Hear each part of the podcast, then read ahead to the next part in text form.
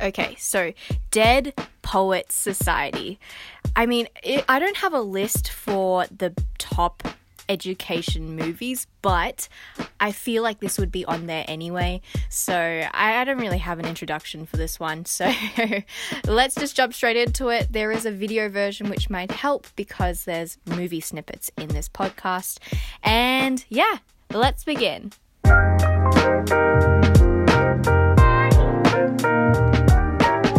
Guys, welcome back. So, I am so excited to talk about today's movie analysis, which is of Dead Poet Society. And I watched this movie a couple of weeks ago just out of pure interest because I had no idea why it was so famous and why I hadn't watched it. So, I went ahead and I was very, very happy.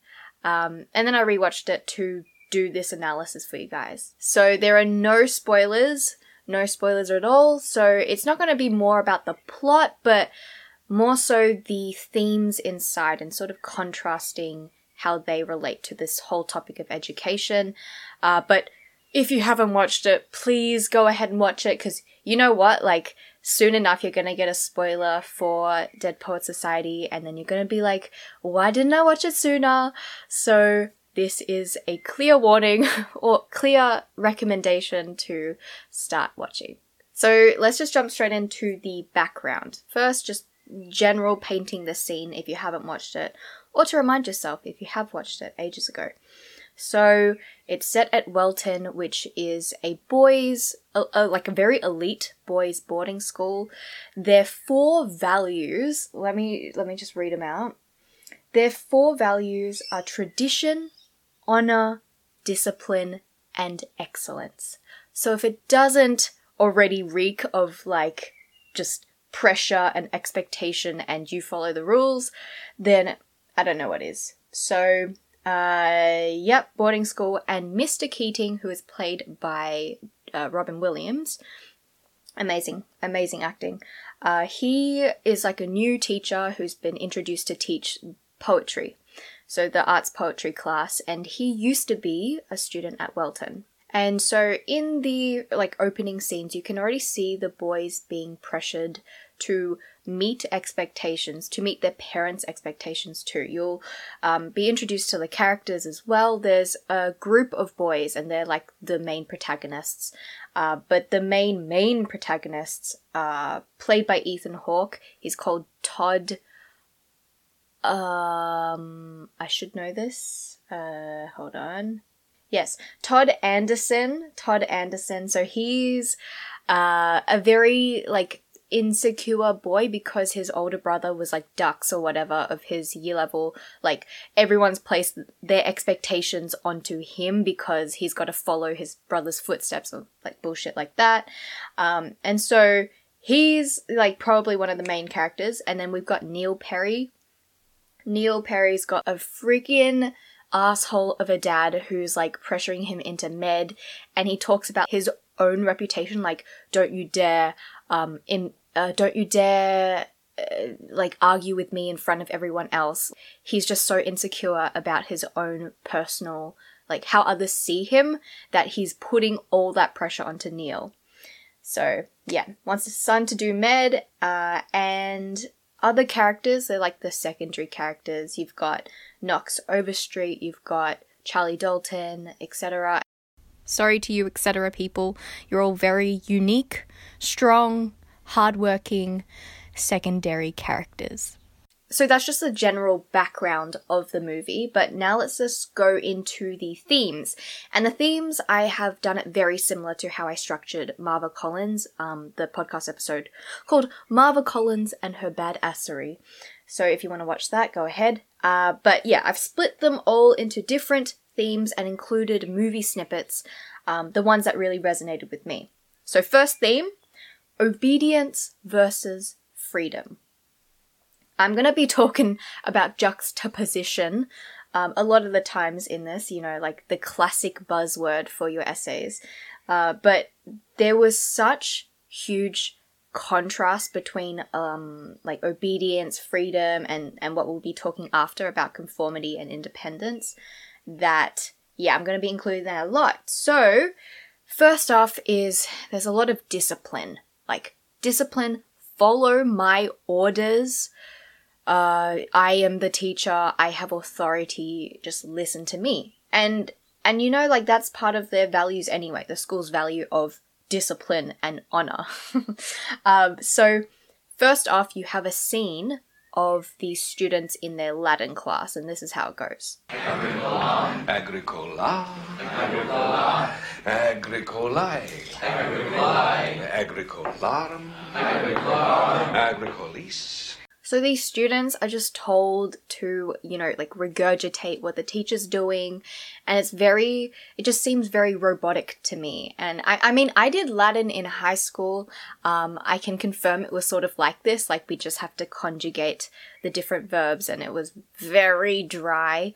Uh, but you can see in these scenes, there's like a distance between the teacher and the student. It's like the teachers have authority and the students are just expected to obey.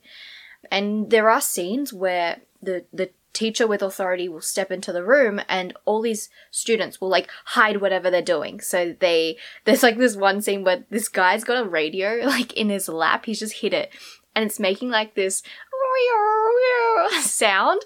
And the teacher's just like to him, that wouldn't be a radio in your lap, would it? And he's like, no, no, it's just, it's, it's like a science experiment.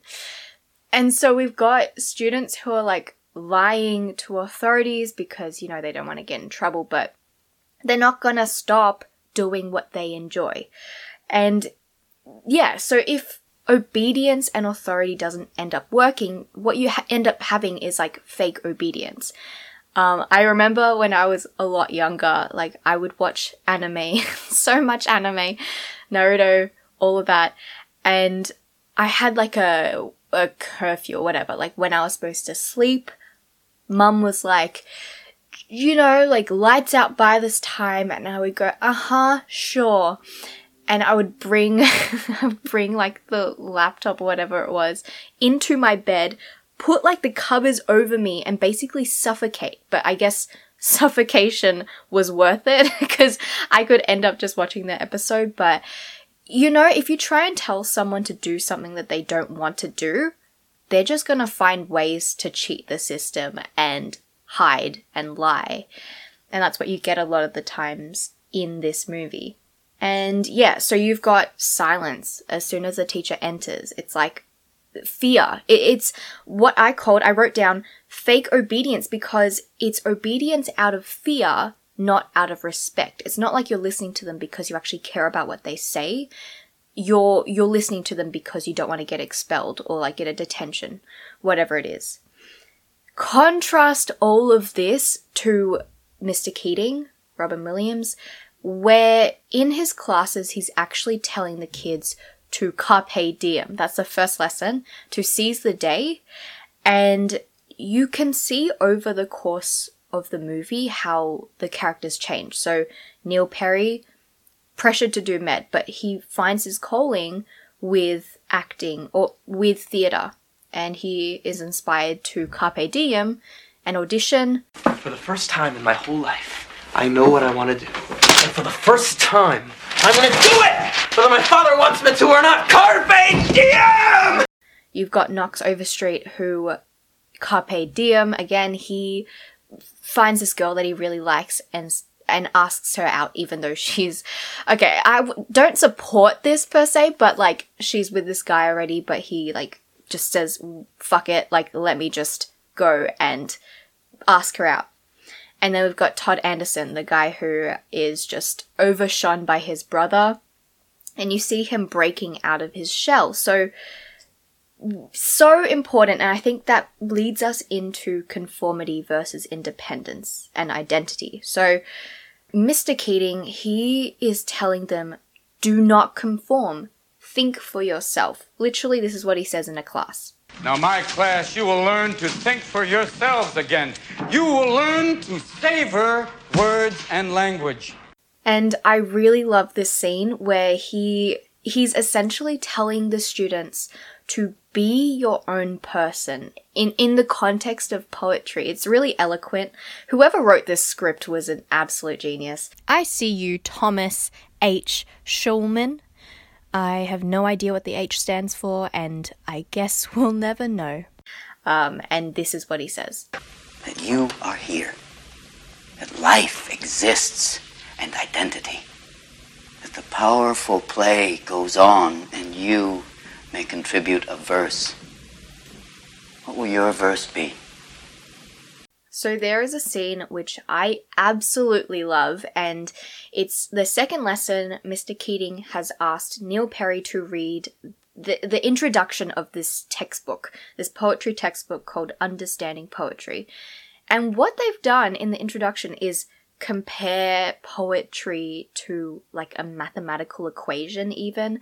It's talking about the theory of how perfection, the perfection of the um, of the poem versus, or yeah, like times the importance of the poem equals how great the poem is. And everyone's just like mindlessly copying what Mr. Keating is drawing out on the blackboard. There, there's like one goody two shoes who's you know, like really just avidly looking at it. And at the very end, Mr. Keating just says, excrement. Excrement. Excrement. So he's saying it's total bullshit that you are comparing, you are using theory and logic to explain poetry. And and then the kid who's like you know, like written out such beautiful notes just looks at it and just scribbles it out. It, this scene does two things for me. It reminds me of how robotic we were in just copying notes and accepting things for what they were cuz I remember in high school, I would write notes, make them pretty, but I didn't feel any significance from it. I didn't really know what this information was teaching me and why I needed to know it. So, yeah, I was just like this blob who was copying notes, and it, looking back, I don't feel good about it. And yeah, the other thing is to actually question the validity of these textbooks, to to see something as excrement, as what it is, which Keating like boldly does, but the students would never, never have ever like uh, spoken out about it. They wouldn't have questioned the authority figure. So I think that's definitely something we need to do in school right now because we were never taught how to think outside of the box. We were just expected to understand. And we talked about this a lot in the in episode 7 with Eliza Kelly.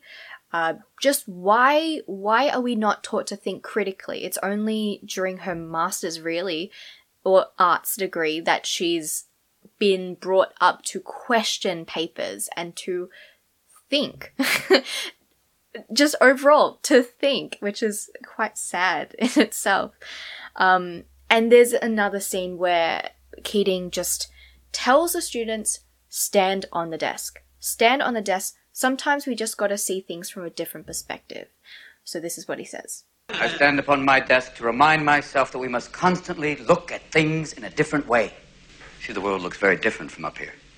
There's also another scene about the topic of conformity. Keating's brought the students outside and gotten these three students to walk in a circle.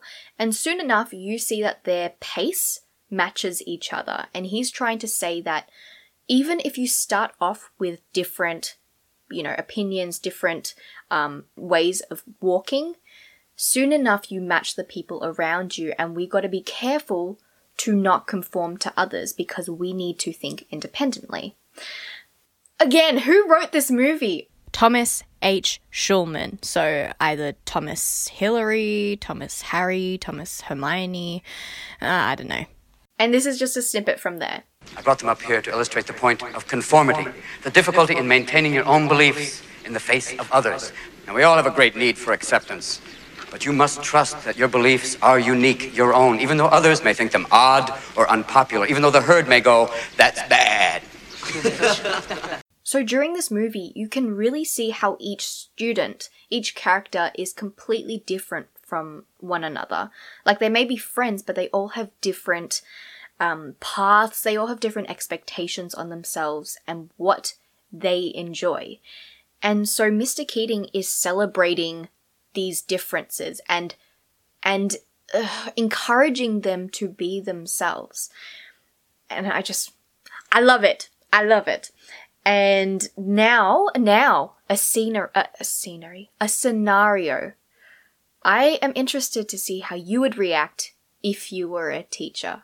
So let's say you are a poetry teacher and you have set the students a task, an assignment to write their own poem. So, when you've asked them to present it, one student gets up and he says, A cat sat on the mat. He's obviously not taking it seriously, and his friend like laughs because, um, yeah, they're both insecure. And just they're not taking things seriously, and you're disappointed. So, how would you it like not to punish because in the last episode punishment doesn't work but how would you tell them that that's not okay? Personally for me i i just didn't know. I, I didn't know because you want to tell the student that it's important but just saying that this like treat this thing seriously it's actually not a joke is just going to make them laugh more it's not going to teach them anything and an alternative, I guess, is to ask them to redo. So to, I guess, validate them in the way like, I can see that you are capable of more. Like, I believe in you. I believe that you can do more than this. This does not reflect how you are. So let's try it again. And not to shame them or punish them, but just to give them the reinforcement.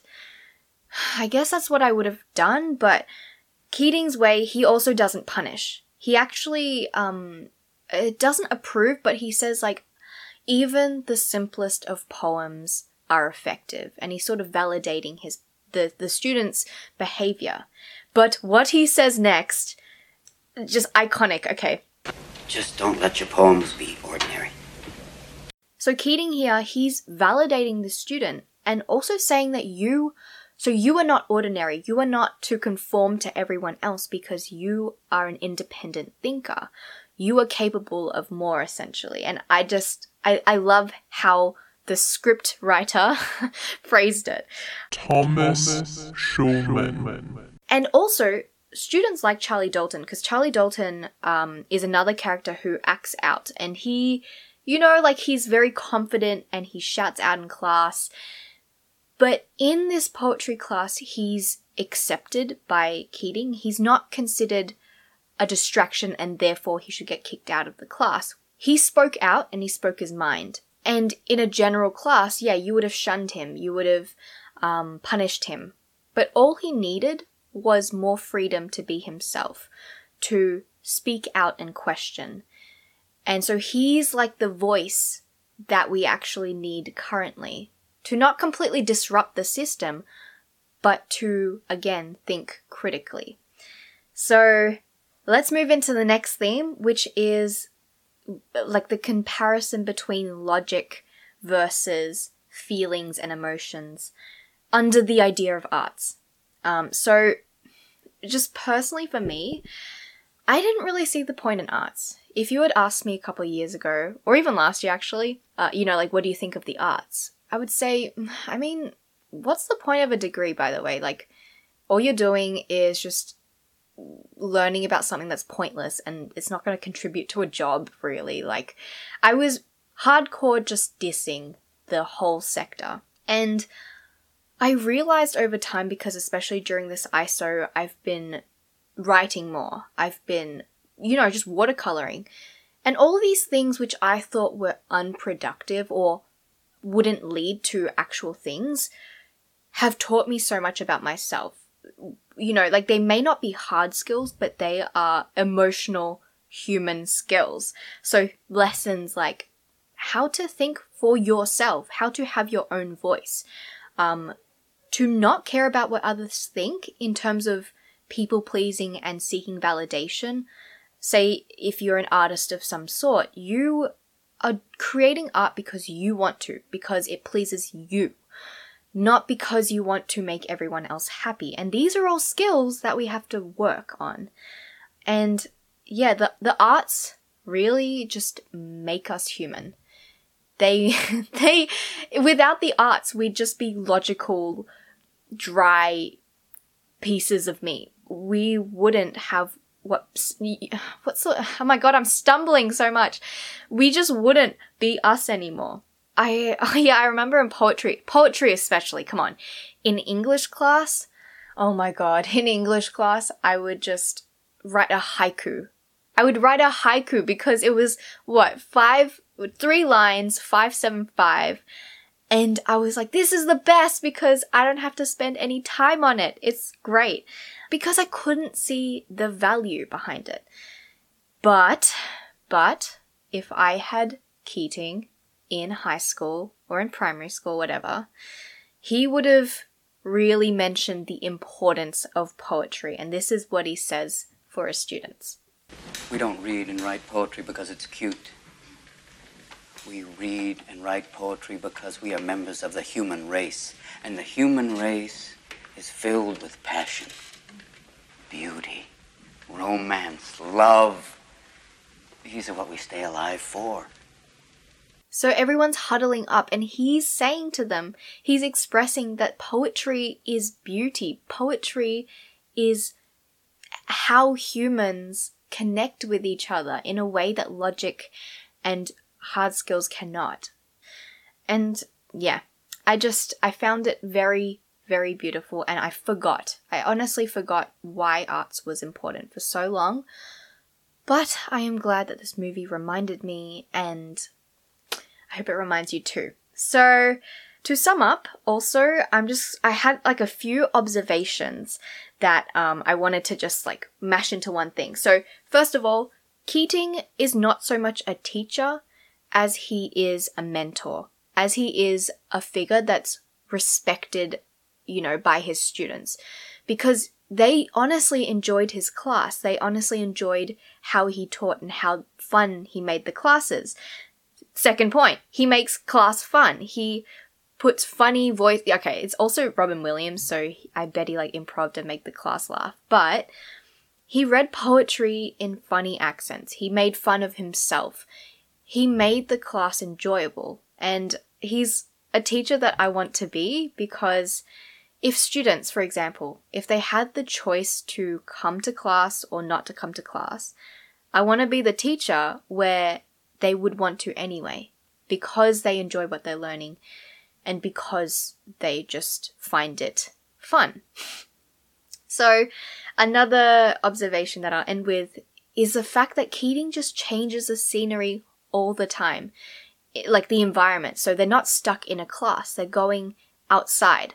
And there's this one like class where the students recite a poem and then kick a ball. and I'm like, I mean, cool. Very unconventional for a poetry class, but it just makes things interesting. And that's definitely something I want to do in the classes for next year. Because, yeah, if I haven't mentioned before, I am doing TFA where I'm going to be doing school placements and be an actual teacher. so I, I'm actually genuinely concerned because I look 15 and so I might just look a lot younger than the students I teach. But you know what? I'll get through it. And yeah, that's it. That's it. Dead Poets Society. Please watch it. It's just got so many good like so many good life lessons in it. Um, deserves all the recognition it can get. And if you don't cry, like if you don't cry, you don't have feelings.